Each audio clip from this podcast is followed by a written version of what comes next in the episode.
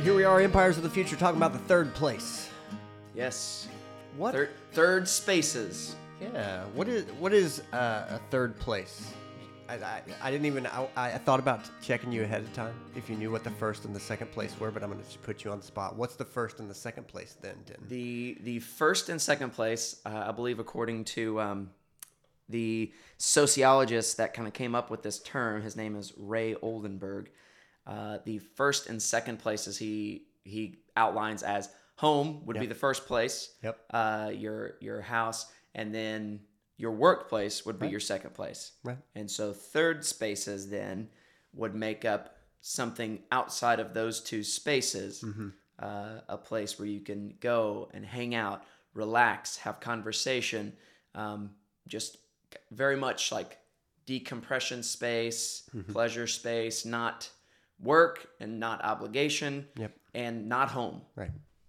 Yeah, it's really wild to think that um, like people have lost not only the third place, uh, but in a lot of ways, what we've heard is that people have lost uh, the second place. You know that going to work. It, it it honestly, it's really been surprising to me the last couple of years seeing people, hearing people kind of say, "Yeah, I don't, I don't, I don't want to go in into work. I don't want to see any of those people." Yeah. I mean, honestly, I'm like, wow. Yeah. You don't like any of the people that you work with? Yeah. Um, because that would have been, I, I mostly saw the people that I uh, work with. You know, uh, church was different. A church office is, uh, is a funny place though, because it's, it's a lot of coming and going Yeah. um, in general. Um, but I, I, I've heard that. I've heard certainly heard people who said, you know, yeah, I, I wish, you know, I wish I could have gone into work. I'd rather be around pe- people. I've heard a lot of crazy stories about people sitting and working in their cars all day uh, because um, I, I'm sure there uh, ha- have been some crazy stories about uh, productivity and lack of it. Um, A friend of mine had to end up uh, working in his car on a tablet um, because they couldn't work in the office. And then when they sent them home, they said, no, no, productivity got too low.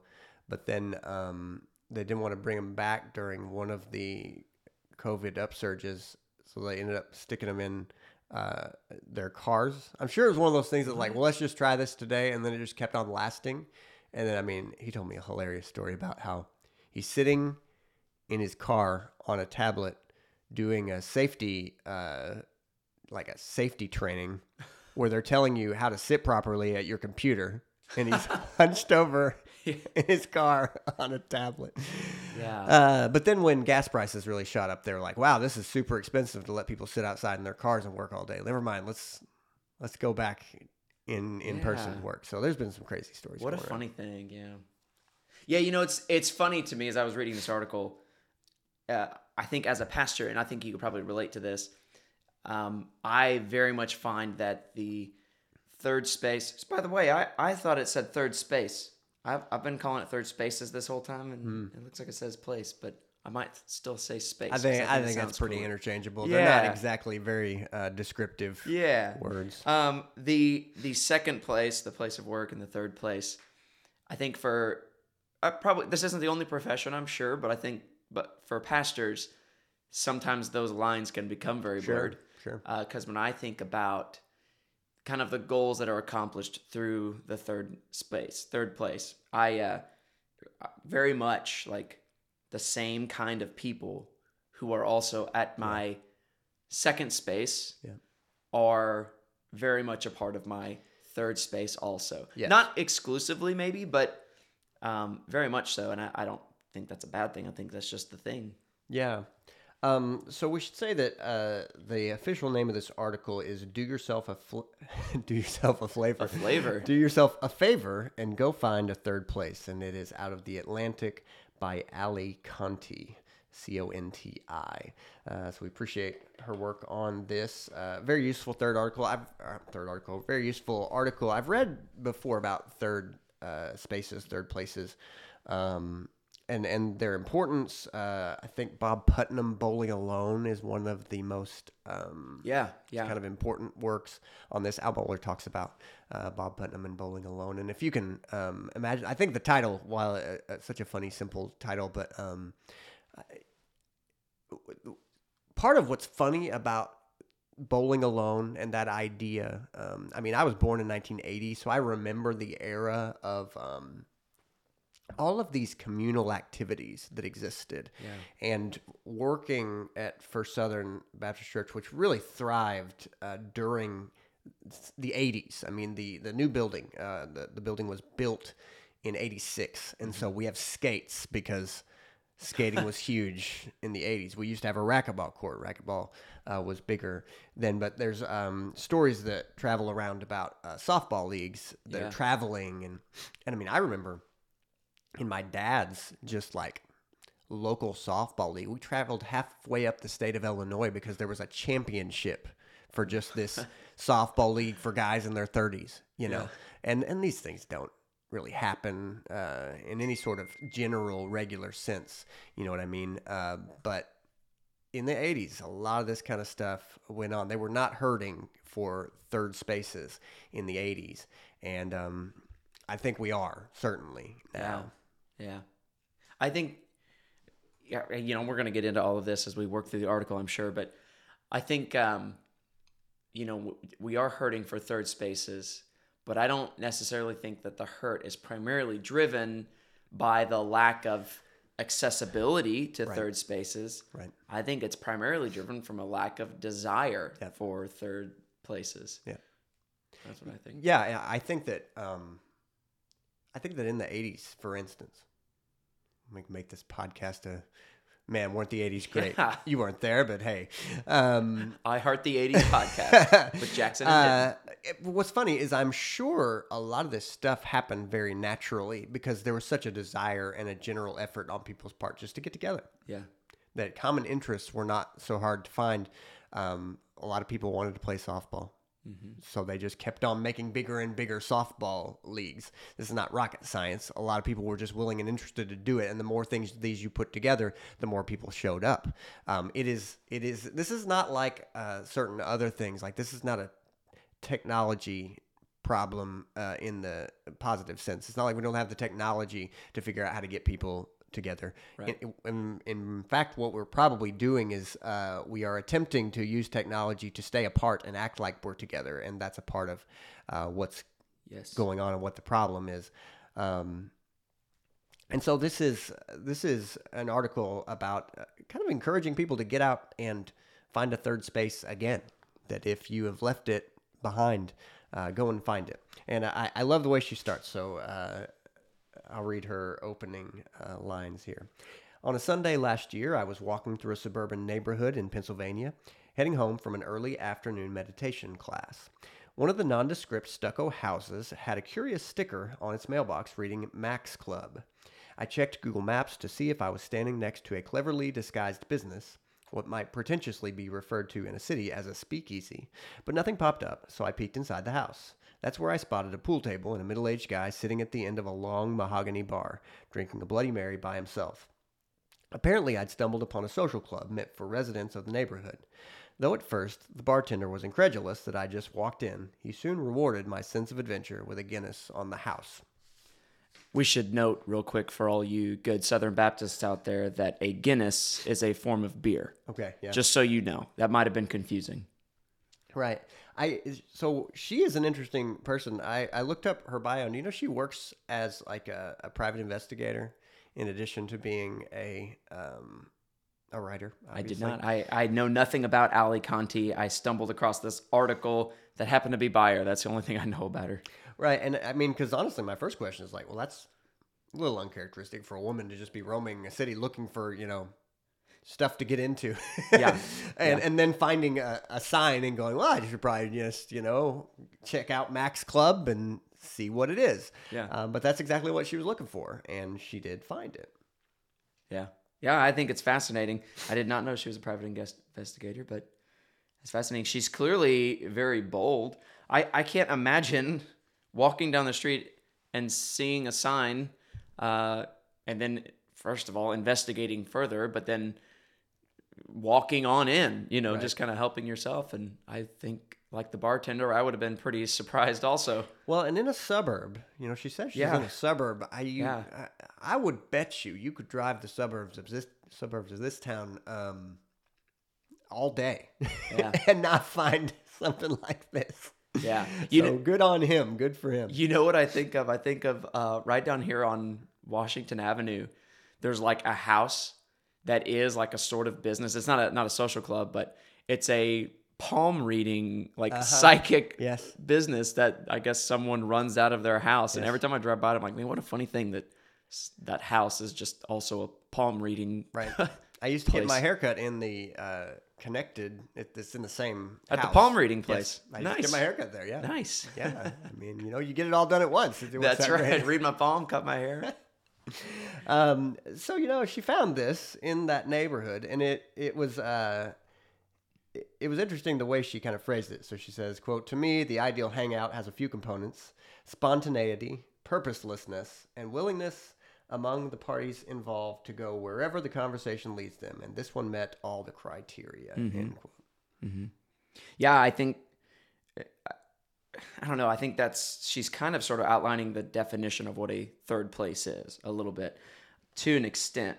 I am skeptical of any place being completely purposeless. I agree. Um, I, now that's I think I understand where she's going. What she's trying to sort of getting at is we're not meeting specifically to accomplish, Right. Um, you know, It's not our w- job.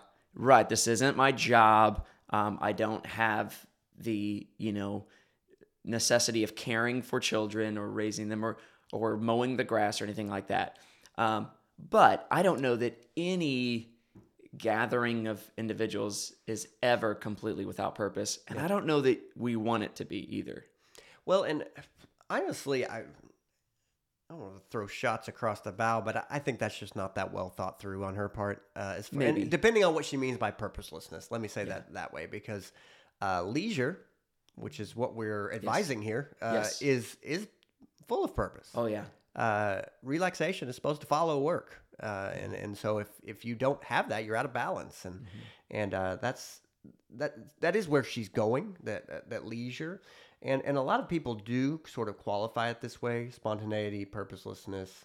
Uh, go wherever the conversation leads them. Well, openness is certainly uh, desirable, um, and so I get that. But one of the things that I thought about in reading this is that, um, so first of all, I've run into the exact same thing that you have, um, in the sense that when you work at a church, your your kind of general social patterns overlap with sort of your work patterns, and it can create some kind of weird um, situations. Just in that, like, do these people know me or do they just know their minister?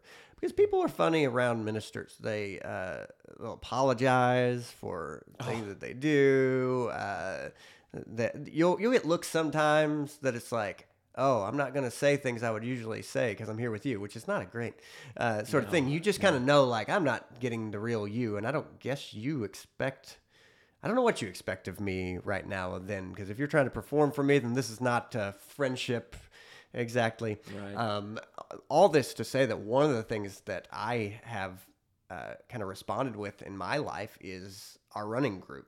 Is that I, I have a group of guys that you know you're currently sort of uh, a part timer or less because of uh, your needs to get kids around in the mornings, but this is a group of guys typically not from uh, my church uh, background, uh, but we just get together and run and then sit and talk and drink coffee. And as you and I have said many times about the running group, that while people may assume it's all about the running, it's at least as much about just kind of getting together and talking about anything that might come up. And over the years, uh, many, many things have come Yeah. up. Yeah, that so I was actually going to ask you if you had a third space. Would you say that that is your third place? Third space? Absolutely, absolutely. Because I've had the same thing that you have. That um, Yeah. I get uh, all kinds. I mean, one of the wonderful blessings of being a minister is you're blessed with all kinds of great relationships. Um, encouraging people. It, it's good to work at a church. You you most of the time are in an encouraging space with people who are pretty good to work with, and um, and it's wonderful. Uh, you have some hard periods, but as far as uh, the the openness element is the main thing that drove me to want something like the running group, um, because I mean, as you- as you know, we can we get together. We don't run so fast that we can't talk. In fact, we usually without. Uh, without fail we talk about something. But it doesn't have to be it's been as serious as you can get. It's been as intense as you can get. We used to joke a lot uh, how the pace would always pick up when we were uh, Yeah. arguing uh, which Yeah. which happened more when our old friend uh, before our old friend Jason moved away we Yeah. it seemed like we were a little more uh, contentious just uh, quick to to argue points um, but the openness that it could be about anything like frankly this morning when we ran we mostly uh, we ran around circles over here at the gym and we were kicking a volleyball and most of the jokes centered around how it was a lot like a Mario Kart race because we kept trying to knock each other over with the volleyball Like a turtle shell. but it was it was not in any way that serious this morning but it is uh, it is open there are no rules and in in the sense of like what are we here to talk about um, and so I, I get that I just don't I I don't know exactly what she means by purposelessness Right. Yeah, you know, because I think really, yeah, you're probably right. It's probably not very thought well thought out because, I mean, she's writing this whole article. I I feel like as an attempt to propose that there is purpose in third spaces and third third places. Uh, therefore, you know, I guess maybe she would say there is purpose in the purposelessness. Yeah. Perhaps, but um, you know, many of our conversations, though, um, although spontaneous, although oftentimes very, very lighthearted, a lot of times about nothing or about silly things, and that's totally fine. But we have some very serious conversations as well, where um, where we are pr- pr- presented with opportunities to encourage one another, to be encouraged by one another, to challenge one another on on various important things, and so um, I think that's a good and valuable th- part of third spaces. And sometimes I think from her article, maybe she sees that as something maybe a little too heavy for something like a third space. And this is where I think about yeah, kind of that crossover between my second and third space, being a part of a very small church, a pastor of a small church, and also being very young. I think I am at a place, unlike someone like Pastor Dave here at First Southern, where um, he is well seasoned in ministry. He is, um, ex- I, th- I think, extremely effective at what he does at pastoring. I, he's one of the best preachers that I know personally. Um, I think it's much harder for people because of his age, his maturity, his experience, um, his his talent in the pulpit. I think it's harder for people to view him. Uh, it, or people are much more likely to, to treat him the way you were expressing earlier, where they got to be careful about what they say. Maybe a sense of I, I want maybe him to think well of me, or um, you know this or that. And I don't I would say any of that is a good thing, and I don't think Pastor Dave would promote that someone do that around him. But um, I think when you're 29 years old, um, pretty lighthearted natured in general, the way I am, I think I am anyway. Um, I think it's very easy for people to, in a sense, almost forget that you're a pastor, yeah which can provide a lot of candor, uh, but it can also provide a lot of closeness and, and intimacy in those relationships that maybe wouldn't be there otherwise. And the fact that we're such a small church helps too. Uh, it is very easy to develop for me to develop relationships Right. with uh, with the men and women in our church. Um, so yeah, I, I think, but all of that, there, with with all of that, there's purpose. Many of my third space kind of interactions happen at the church, or specifically with church people before and after church events and things like that. Um, that's when a lot of kind of how that is fulfilled for me is fulfilled in those ways. And so I wouldn't necessarily always meet the criteria proposed by uh, Allie Conti here in this article of what a third space is. And yet I think the goal of what a third space seeks to accomplish, I find being accomplished um, with a lot of my second place uh, people and in second place places. That sentence Yeah. made any sense. Yeah, and that's um, I would say that is common uh, among people who work in a certain sort of environment. You know, I mean, I, I know people here who work at, say, the YMCA, which is a nonprofit, and and I would bet that they would say similar things that you you're in a an environment where people can expect to spend plenty of time together. Uh, where it's not uh, where it's not strange to have two or three extra things going on every week. I mean, I know you just had a camping trip with your guys Yeah. uh, over this past weekend, and so you pl- spent plenty more time uh, that way. One of the sort of postures of my life and your life, and and therefore of this podcast in general, is that um, look, we have a bold proclamation and a bold kind of assessment of what uh, what our world is, and that is that it is a world that grew out of a lot of Christian ideas, but then has since sort of uh, developed uh, memory loss about that, uh, and then is shocked to find uh, imbalance. Uh, and, and, in particular, rather than being theoretical about this, I, am just going to say it like this: We had the Protestant work ethic, and so we worked a lot, and then we worked so much that we forgot what we were working for. And now, what we have kind of left is uh, some thought that work is all we should do, and then this realization that wow, a life that is only about work is not very fulfilling. Mm-hmm. So what about other stuff? Well, look, the, the biblical idea is that labor produces leisure.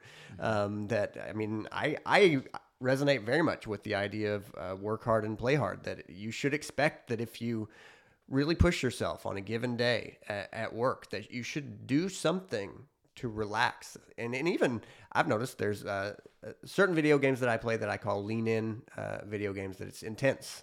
And when I've done a lot that day, even though I'm kind of tired, those are good for me because they can enable me to get all those thoughts out and focus on something else. But some games are lean back that you just relax. And when there is no more exertion needed, that you just chill out. And I'm sure sure a lot of people can resonate with uh, lean back experiences. Um, but with that said, uh, I think running fits in there too because yeah. uh, my my mind is clear mm-hmm. when I run. It is clear in a way that it's not in any other situation. Whether that's because the energy is burning or whether there's uh, something to keep my attention enough on a physical thing to burn off nervous energy so that I can then get some clarity about mm-hmm. other things. Um, that that does fit for me uh, very well to have that. Yeah.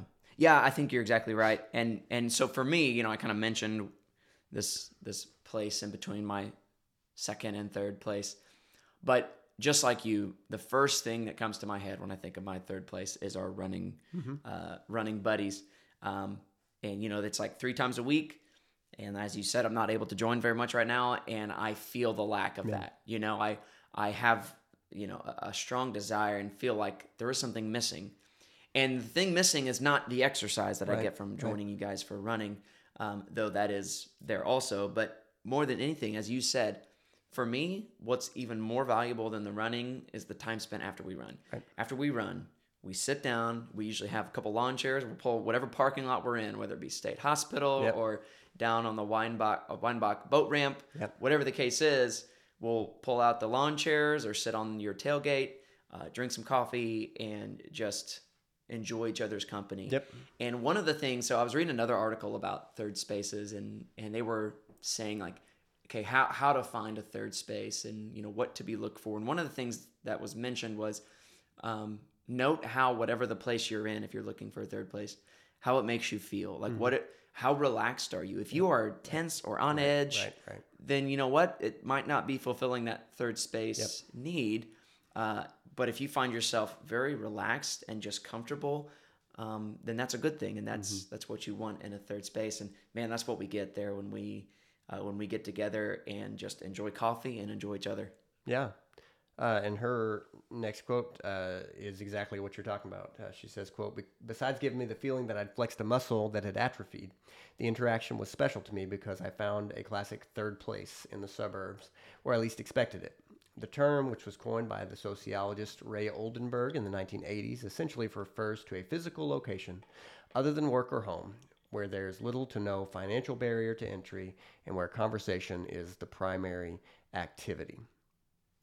I uh, thought about, uh, I don't know if this is a meme or a joke. Uh, I just sort of heard it and seen it floating around the internet that um, talking about Jesus, uh, the, the meme goes, uh, the the miracle that Jesus did that I'm the most amazed by these days is keeping 12 friends into his 30s.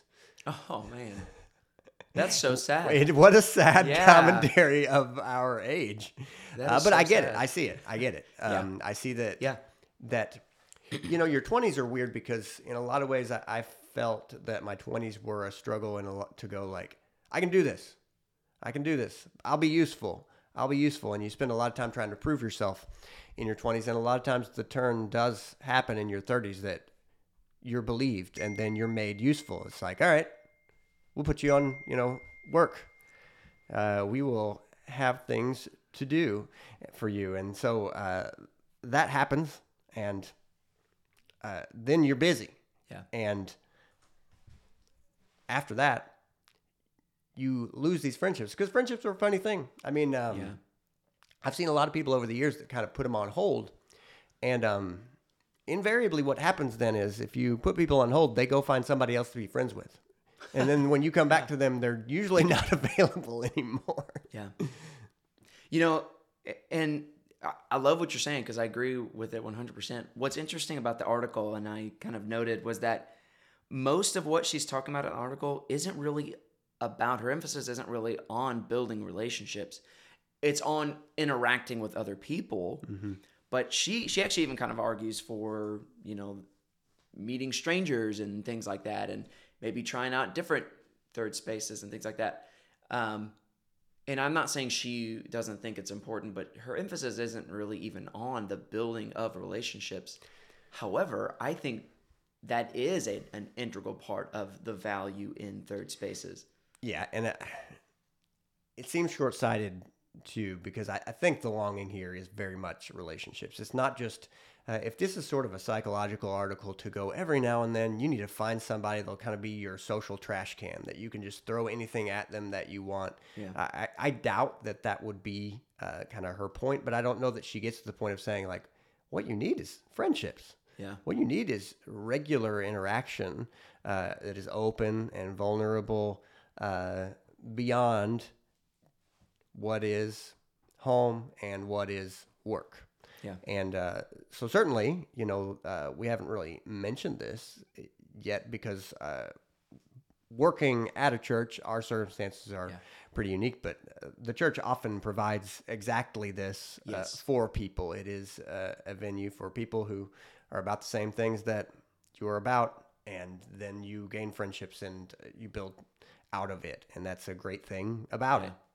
Yeah, hundred percent. I, I would propose my thesis statement in this podcast today, based on this article and kind of the argument for finding a third place, is that the church is the primary place to find that third place, and, and there's no better third place that you could ever find. Now, you might need to make a modification from what the sociologist mentioned here or other people that argue for third spaces. You might have to augment their definition a little bit of what is a third place um, because certainly there there is within the church there are certain um, obligations that are expected there are there is a lack of purposelessness so there, there is purpose in what Sure. we do and and things like that and it's not completely spontaneous and, and all these kinds of things however the primary gist of what the, the goal is and the purpose of having these third spaces is met, is fulfilled um, in the community of the local church.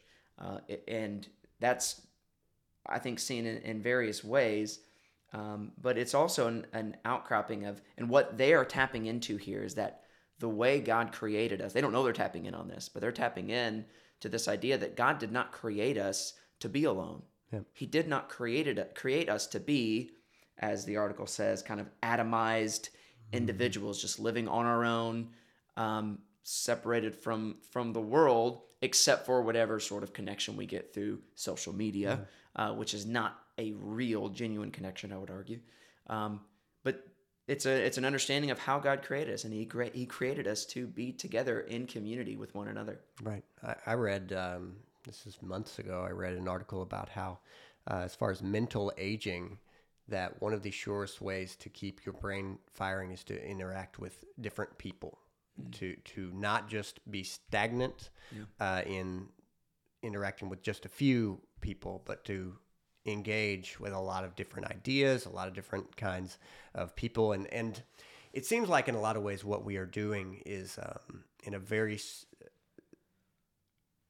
small, like in a very extremely detail oriented way. We're like testing every small element of well, what what do humans respond to this? How do how do humans respond to this? How about this? And then there are the there is the big picture, which is, hey, you should live in relationship and find your identity in community and in and and it's just like well those are big questions that we might get to one day but for the moment we're going to test and see if it makes people happier to roam the suburbs and try to meet somebody it's like well good but in the meantime hey why don't you consider that it might just be good to uh, not just live for yourself and to have uh, relationships that you commit to um, rather than uh, sort of being surprised that you need to meet people and engage uh, with other people. Yeah. Uh, she continues on, quote, the art of hanging out seems to be waning in cities. The American Community Life Survey reported last year that only 25% of people living in areas with very high amenity access, uh, close to grocery stores, gyms, bowling alleys, and other ideal sites of chance encounters, actually socialize with strangers at least once a week. And in 2019, about two thirds of Americans said that they had a favorite local place they went to regularly. That two thirds has since dropped to a little more than half, according to the survey. So it was two thirds. It went down to half. Honestly, um, I'm glad to hear that we're still at half. I, I it's been very hard to gauge uh, the way that the response to the pandemic has been. Is it, it varied quite a bit. So I think it's pretty hard to gauge exactly where people are in general. Uh, I would have picked up uh, this idea that people had lost most social interactions. So I'm glad to hear that people still have in their minds half of them Yeah. a place that they can go. Uh, now, that's concerning because that means half of them don't know of anywhere they can go. If you want to talk about a recipe for loneliness, Yeah. whew, Yep. you don't know a place you can go. That is um that's scary because anybody who's ever been lonely, uh, you need to realize that the feeling is only part of it. Uh, the other challenge, the other part of it is that you can't change it. I- You don't have a relationship that you can just go, well, I'll pour more more into this relationship, and that will help. Uh, that's the thing about being lonely is you're not able to know where to turn, and you don't have, man, the emotional capability. Uh, you're so. Uh, uh, I mean, this reminds me of a lot of things that um, C.S. Lewis said about education. That the task of the modern educator is not to cut down jungles, but to irrigate irrigate deserts. You're dealing uh, spiritually. What our what we have in our people is they're crawling through the the wasteland, the empty desert, uh, just barely with enough nourishment to push on to the next oasis. And if they don't know where it is, then they're not going anywhere. Yeah. Yeah, I you know, and I, when I hear that, you know, half of these people don't have that. One of the things I have in my mind is how are people in this survey? Because I, I don't know how many of them. They don't say how many of them surveyed were would call themselves Christians and how many wouldn't. yeah. But but one of the question I have for the people in this article, but also, you know, people in general is where are we classifying the church? Uh-huh. Are we classifying the church in the category of second places, as in basically it's like work? Well, I don't think that's a good place to classify the church. I wouldn't think so. Um, I wouldn't think so either. Or are we just forget about it, forgetting about it altogether, not considering it in this in this way? And I think that's what a lot of people would do. They consider church to be well, that's just the thing I do once a week, right? Every Sunday morning. Right, It's not really right. my third space. Right. And if you're defining it by conversation, um, you know, uh, a lot of people aren't involved in kind of a small group where you wouldn't think of the church as a place for Yeah. conversation. Because if you're just coming to a worship service and it's not about conversation, typically that's not Right. the purpose. No. Um, and so you would not put it in this uh, place as a third place. And in that regard, then I, I would guess sociologically, a lot of times it gets counted. You know, look, if they're not counting, say, uh, working out at a gym because that's too purposeful, well, then they're probably not counting the church either. Um, and and in that case, I- would think that a bar is like your typical. I, I would guess it, it, it would be they're typically what they're looking at as a third place. I don't know uh, beyond that. Yeah. It, it- I think that's, yeah. What do you think about the idea of, it seems to me this might be the motivation for why churches do things like put a coffee shop in the church. Yeah, sure. Kind of the desire to create this third place, this Yeah, third yeah. space uh, where they are encouraging people to be together, to enjoy each other, to quote unquote hang out. Yeah. Um, what do you think about that? Do you think that's a good thing, bad thing? Do you think that's part of the motivation for that? I think I think it's a fantastic idea. Like, um, we should not uh, assume that our model of uh, doing church, where it's like, well, obviously you have this huge building that you build so that once a week the group can all get together.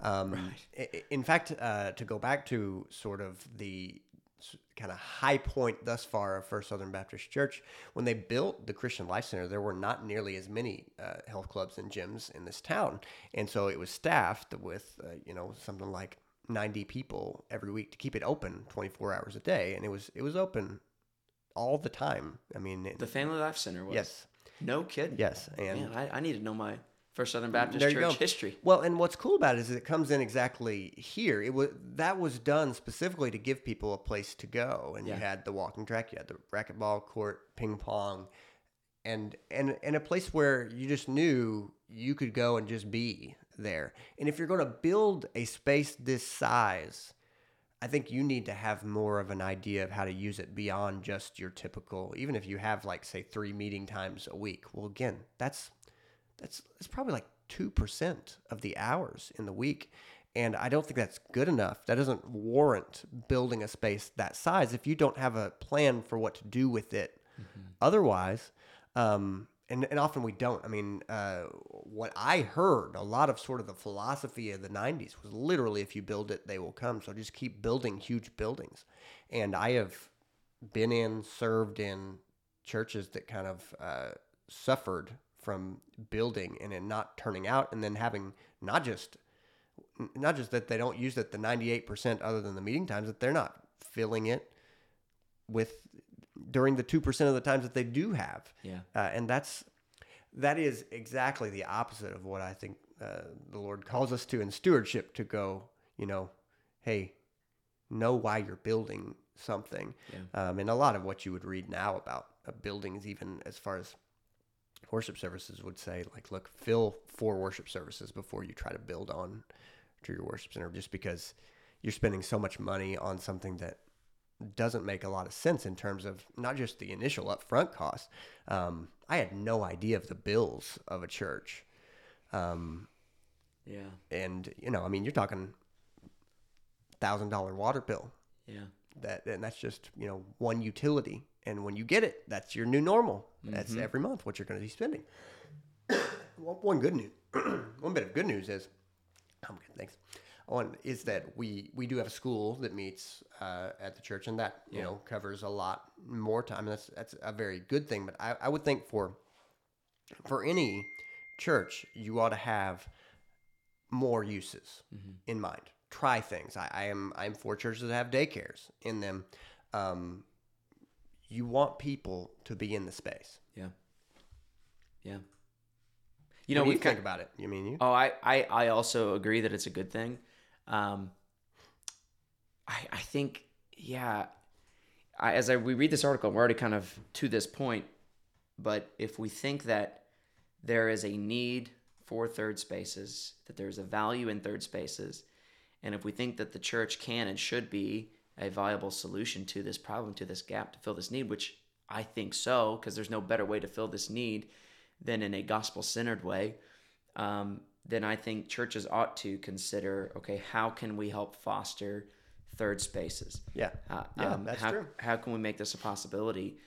And I think it is something churches should should think about and think through. Now, how that plays itself out is one thing. If the church builds a coffee shop in their church and starts charging for their coffee with the intention of we're looking to make some money, well, then maybe you're not doing what you set out to do. But I think if a church is desiring to make a space, um, supplying you know whatever ingredients they feel like would be helpful to foster a, a sense of community, togetherness, um, then I think that's a good thing. And if a church decides a sort of laid back coffee shop to do that, then I think that's just fine.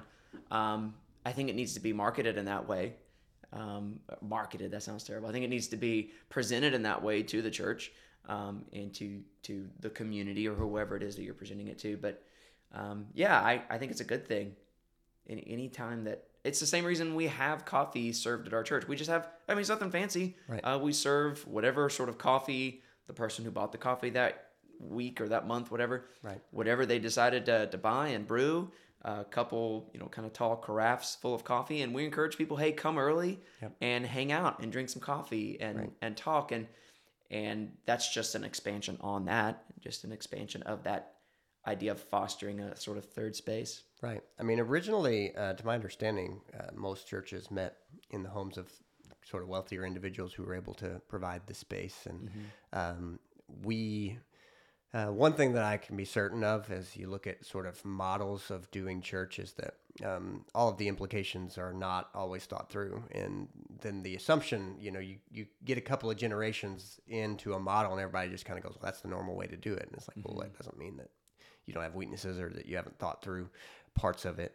Um, so yeah, it's I think it's really important and uh, and a takeaway that is is good uh, from this because you can encourage community. You really Yeah. can. You can't make Yeah. people have community, but you can certainly encourage it. Um, I, I, th- she leans into this, so let's read on. Uh, she says, "quote When city dwellers were largely confined to crowded tenements, they were forced out into the world." Which often meant hanging out with strangers in taverns. But as time went on, leisure became privatized, living conditions improved, People chose to sit with their nuclear families in front of the television. This is similar to the diagnosis of modern American life that Robert Putnam put forth in his seminal work, Bowling Alone, though Heyman notes that the problem has been exacerbated since the book came out in 2000.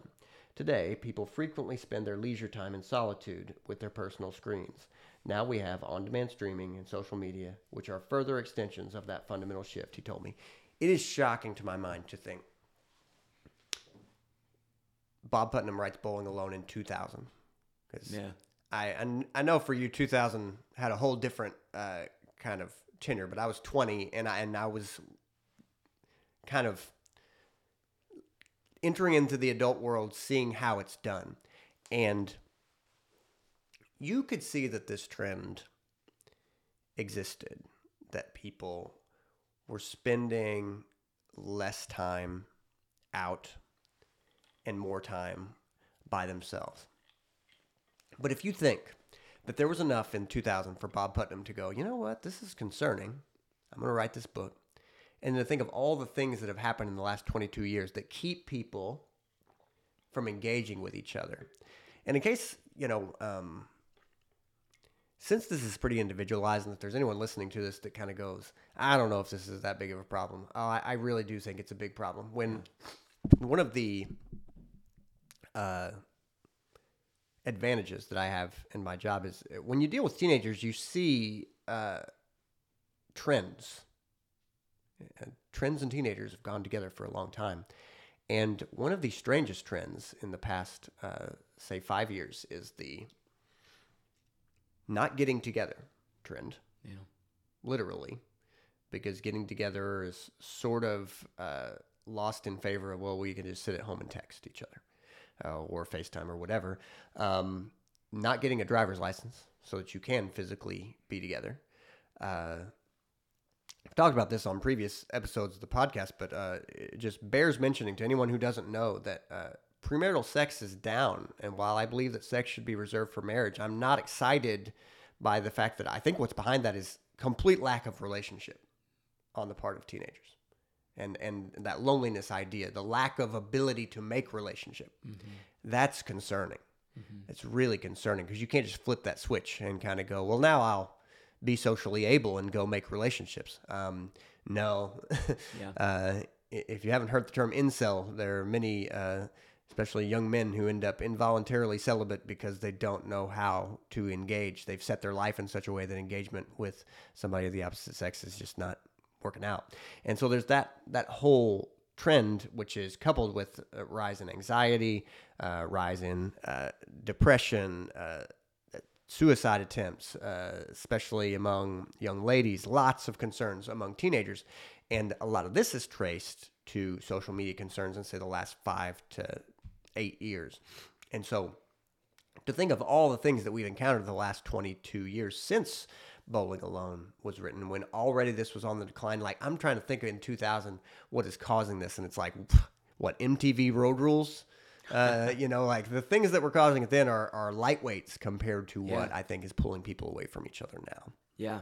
hundred percent. That is that is absolutely one of the major themes that has to be addressed throughout this th- this article is the fact that yeah the the amount of entertainment that we are saturated with and when i say entertainment i mean at your fingertips. You don't have to go anywhere. You don't have to work for it. Right. uh, the the amount of it is just more than anyone could consume in their lifetime. And so you're exactly right. I think about in the 1990s here i tell you what i think about is the show seinfeld. Yeah. yeah. when I think about the show Seinfeld, I think that is a show almost exclusively filmed in third spaces, Mm-hmm. where it's these four people, or maybe one or two more, but it's this group of friends who are just having conversation in different places. Yeah. Uh, sometimes they're in Monk's, the little Mm-hmm. coffee shop on the corner. Sometimes they're in the laundromat. Sometimes they're in Jerry's apartment. Yep. Uh, you know, but but largely that's what the show is. It's the show of third spaces. Right, and Friends is the same way. Friends is the same way. That's exactly right. Cheers Yep. is very much the Yep. same way. Also, a more a more um, formalized third space, perhaps. but right.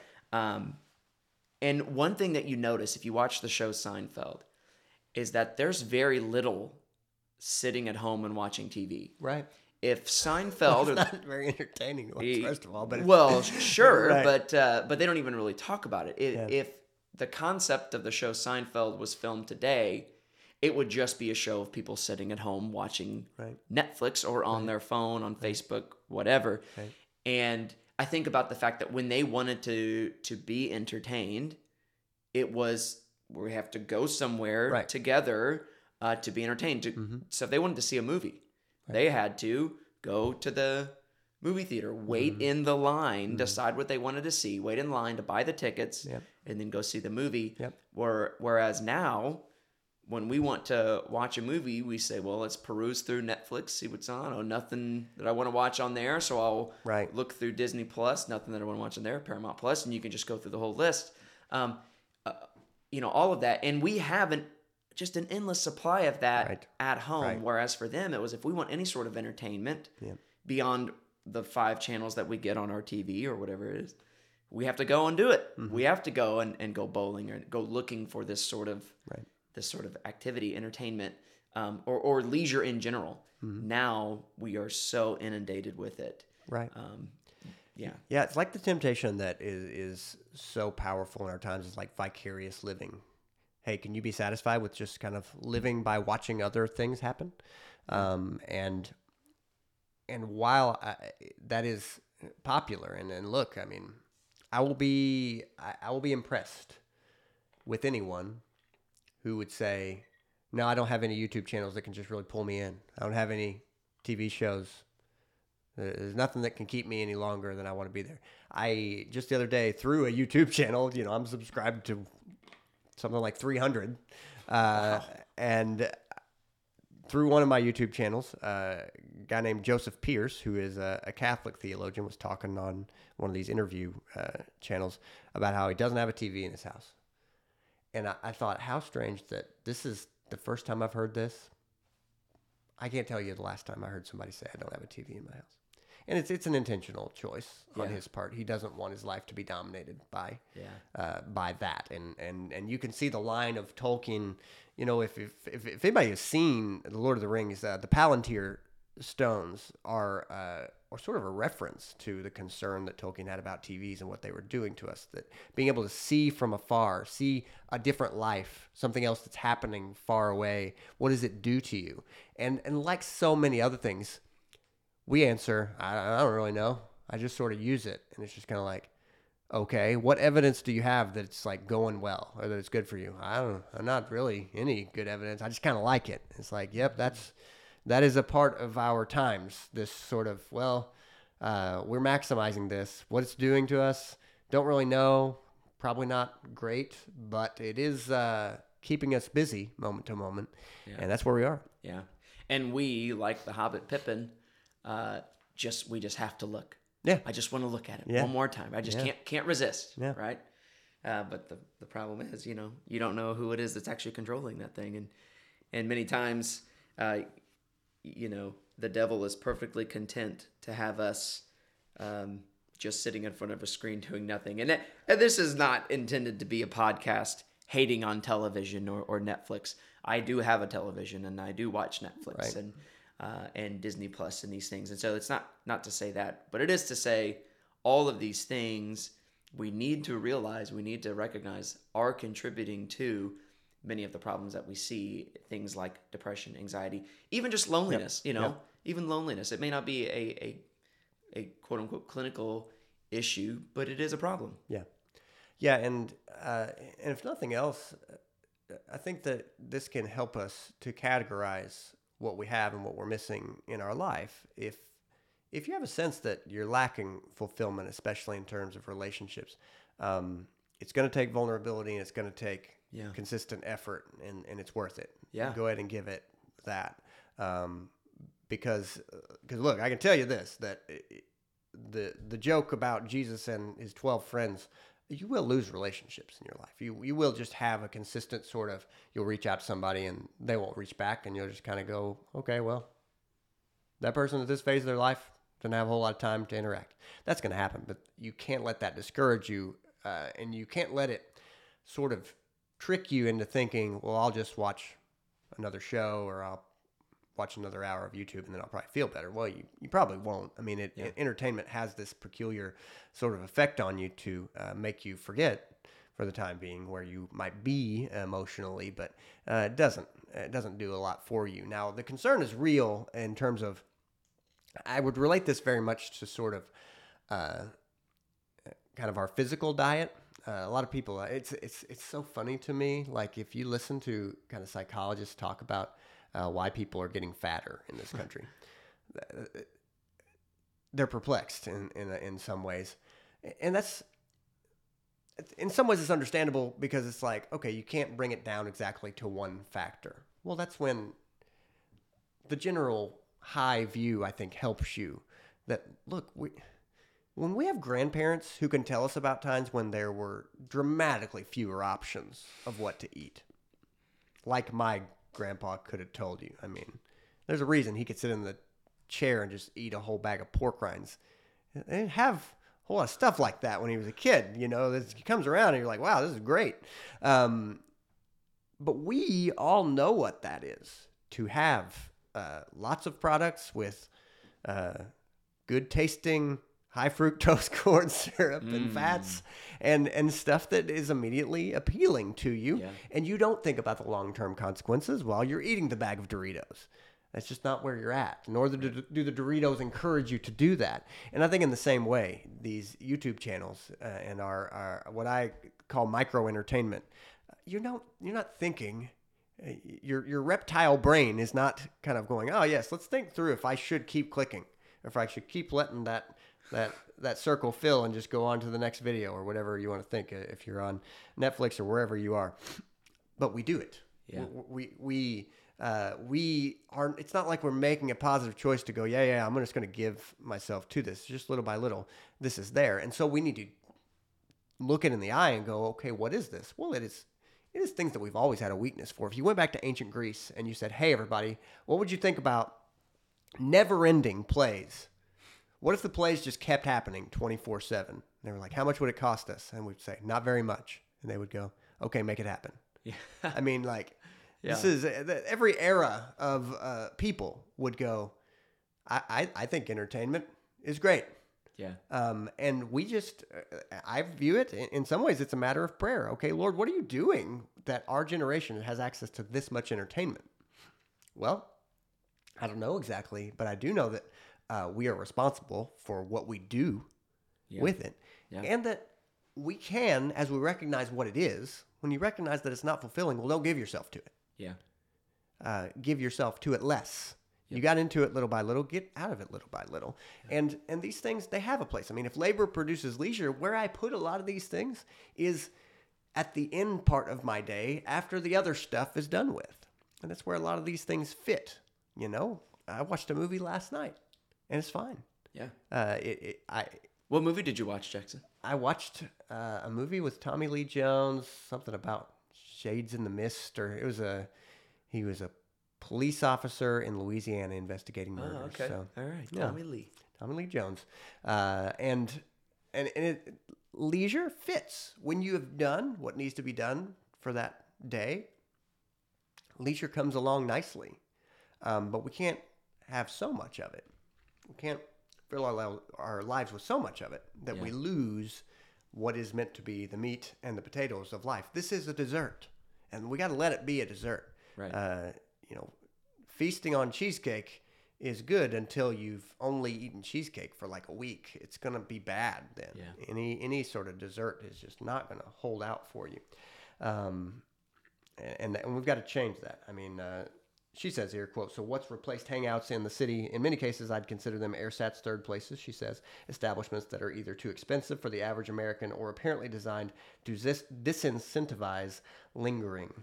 Think mm-hmm. carefully curated faux dive bars that serve $15 beer and shot specials or parks like New York's High Line that are built to be moved through in a linear fashion. Now, this was a total left field for me. I didn't know these places existed. And I, I would think this is a very sad sort of response. It's like, Yeah. hey, let us streamline your leisure time for only people like you. And then we will you sit here as long as you can pay the fifteen dollars a beer or, or whatever. That's not. You don't want to come out of a leisure experience going, well, there's two hundred dollars I dropped that I hadn't planned on dropping today. Right? Did that? Did this part strike you as odd? Um, kind of, sort of. I think what she's getting at, um, in in talking about these, I think what I take from it is that don't tr- I, I need to not trust businesses to actually be about you know wanting me to have a good third space. Right. What businesses are about and what they care about primarily is making money. Right. And many businesses have, have decided the best way that I can make money is a to have a, a great third space, but make sure that you have to pay to use it by charging fifteen dollars Yep. uh, for beer and shot specials, as she says. Um, so either you know it's really going to cost you to really enjoy this third space, Right. or um, my best way to make money off of you as consumers is to get you in and out as fast as I can, treat you like cattle. Um, I don't I don't take offense to this. You know, businesses are about making money. That's their Right. incentive. Um, I I think there could be an argument to be made for a business that could effectively create a third space. Um, maybe that would have enough appeal that they could create a good business model off of that. But you know, many businesses have concluded, and you know, most of the fast food places that we eat at are proof of this. Right. That are their goal is not to create some great third space; it's to create uh, a space that can get people in and out as fast as possible. Right, and I mean, you could really qualify it as a form of a business that even has this third space kind of quality. I mean, coffee Yeah. shops have traditionally been the highest point of it, but these businesses, it's not like you hear about a whole lot of these businesses because they're not thriving because people don't look to sit and chill and engage with each other Yeah. that much. And until that turns, uh, they won't. There won't be more of these kinds of business. But I, I would like to propose where I think we are is like um, read about Mars Hill in uh, the Book of Acts that that Mars Hill was a place in ancient Greece where all the gods and, and in our modern terms you could think of all the ideals are situated there. And it's just a, a question of okay, which one will win out? One of the saddest things about the world that we live in is that because people are drinking of progressivism so much, there's this weird idea that, like, well, we must have arrived, but meanwhile, we're so unhappy, a lot of things aren't working. Well, then, folks, we've not arrived. In fact, we, we really are at a new start, is where I think that we are. That we are so connected across the world that we have all these basic questions like, well, who's right about anything? And I think, I really think postmodernism, this whole idea, there's no truth. Well, that's not going to hold. Uh, it's just the easiest answer when there's so many different opinions uh, that the easiest answer is well maybe everybody's right well no, that's just not going to hold like and it's it's not and this response that i would characterize like well everybody should just do what they feel like doing well that's not working either No. people are uh, people are not thriving No. in that and they need to start you, you, if, if you're hearing this and you go i need a third space you do then, You then do. find one and, and don't give up until you've found one because Yeah. you do Yeah, you know what? A lot of what you just said, I think, comes into play in the this last paragraph that you have outlined here. Uh, I'll read it for us real quick. Yeah. It says Kathy Gouffre, a professor at Colorado College who studies third places, told me that a real third place can also contain an element of casual social aid, social aid. Uh, ultimately, she said, a world made up made up of atomized, physically isolated people is a world without a true shared reality, which is a recipe for civic disengagement, misinformation, and perhaps even political extremism. Now, she clearly takes it in a direction based on what she's seeing in the culture around us right now, and and she's kind of proposing. It sounds like uh, an explanation as to why we are at where we are at. I think.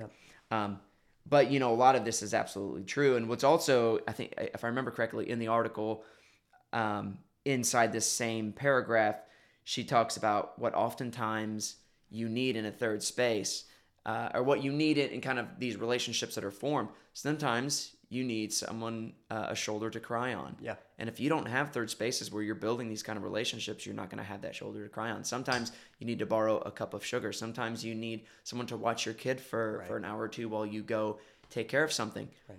Third spaces are where these kinds of relationships are developed and fostered. And when I hear these kinds of things, I, I also think third spaces where these kinds of things are developed are developed to their, to their greatest and most fullest extent within the church when the thing that is uniting us is Right. the Holy Spirit, right? And um, and I think about all of the commands throughout Scripture to build one another up, to bear with one another, to encourage one another, to to love one another. I think uh, Paul says at one point, outdo one another in showing honor to each other. Um, man, what a good and healthy third space that is, where this is how we interact with one another, and that is what the church is called to be. And I think there's various reasons for why churches fail in that. Uh, but I think one reason is because largely, um, well, churches are made up of sinful people. You know, we'd like to think that wasn't the case, but we are. We're broken. We're sinful people. But I think largely we don't want to put in that kind of effort. We just want to see that kind of result, right? Yep, and that is uh, what we do uh, as as people. Uh, you know, uh, it's not convenient for other people to have problems, uh, but what we what what the need is here is a commitment to community that Yes. that you would go. I- Amen. I, I am I am up today, so you need to be okay with helping somebody else because there's going to come a day when you're down. Yep. and and that they'll be there for you. Amen. Well, good deal. You got anything else? I don't think so. I don't think so. Well, this has been Empires of the Future. We will see you In the future. in the future.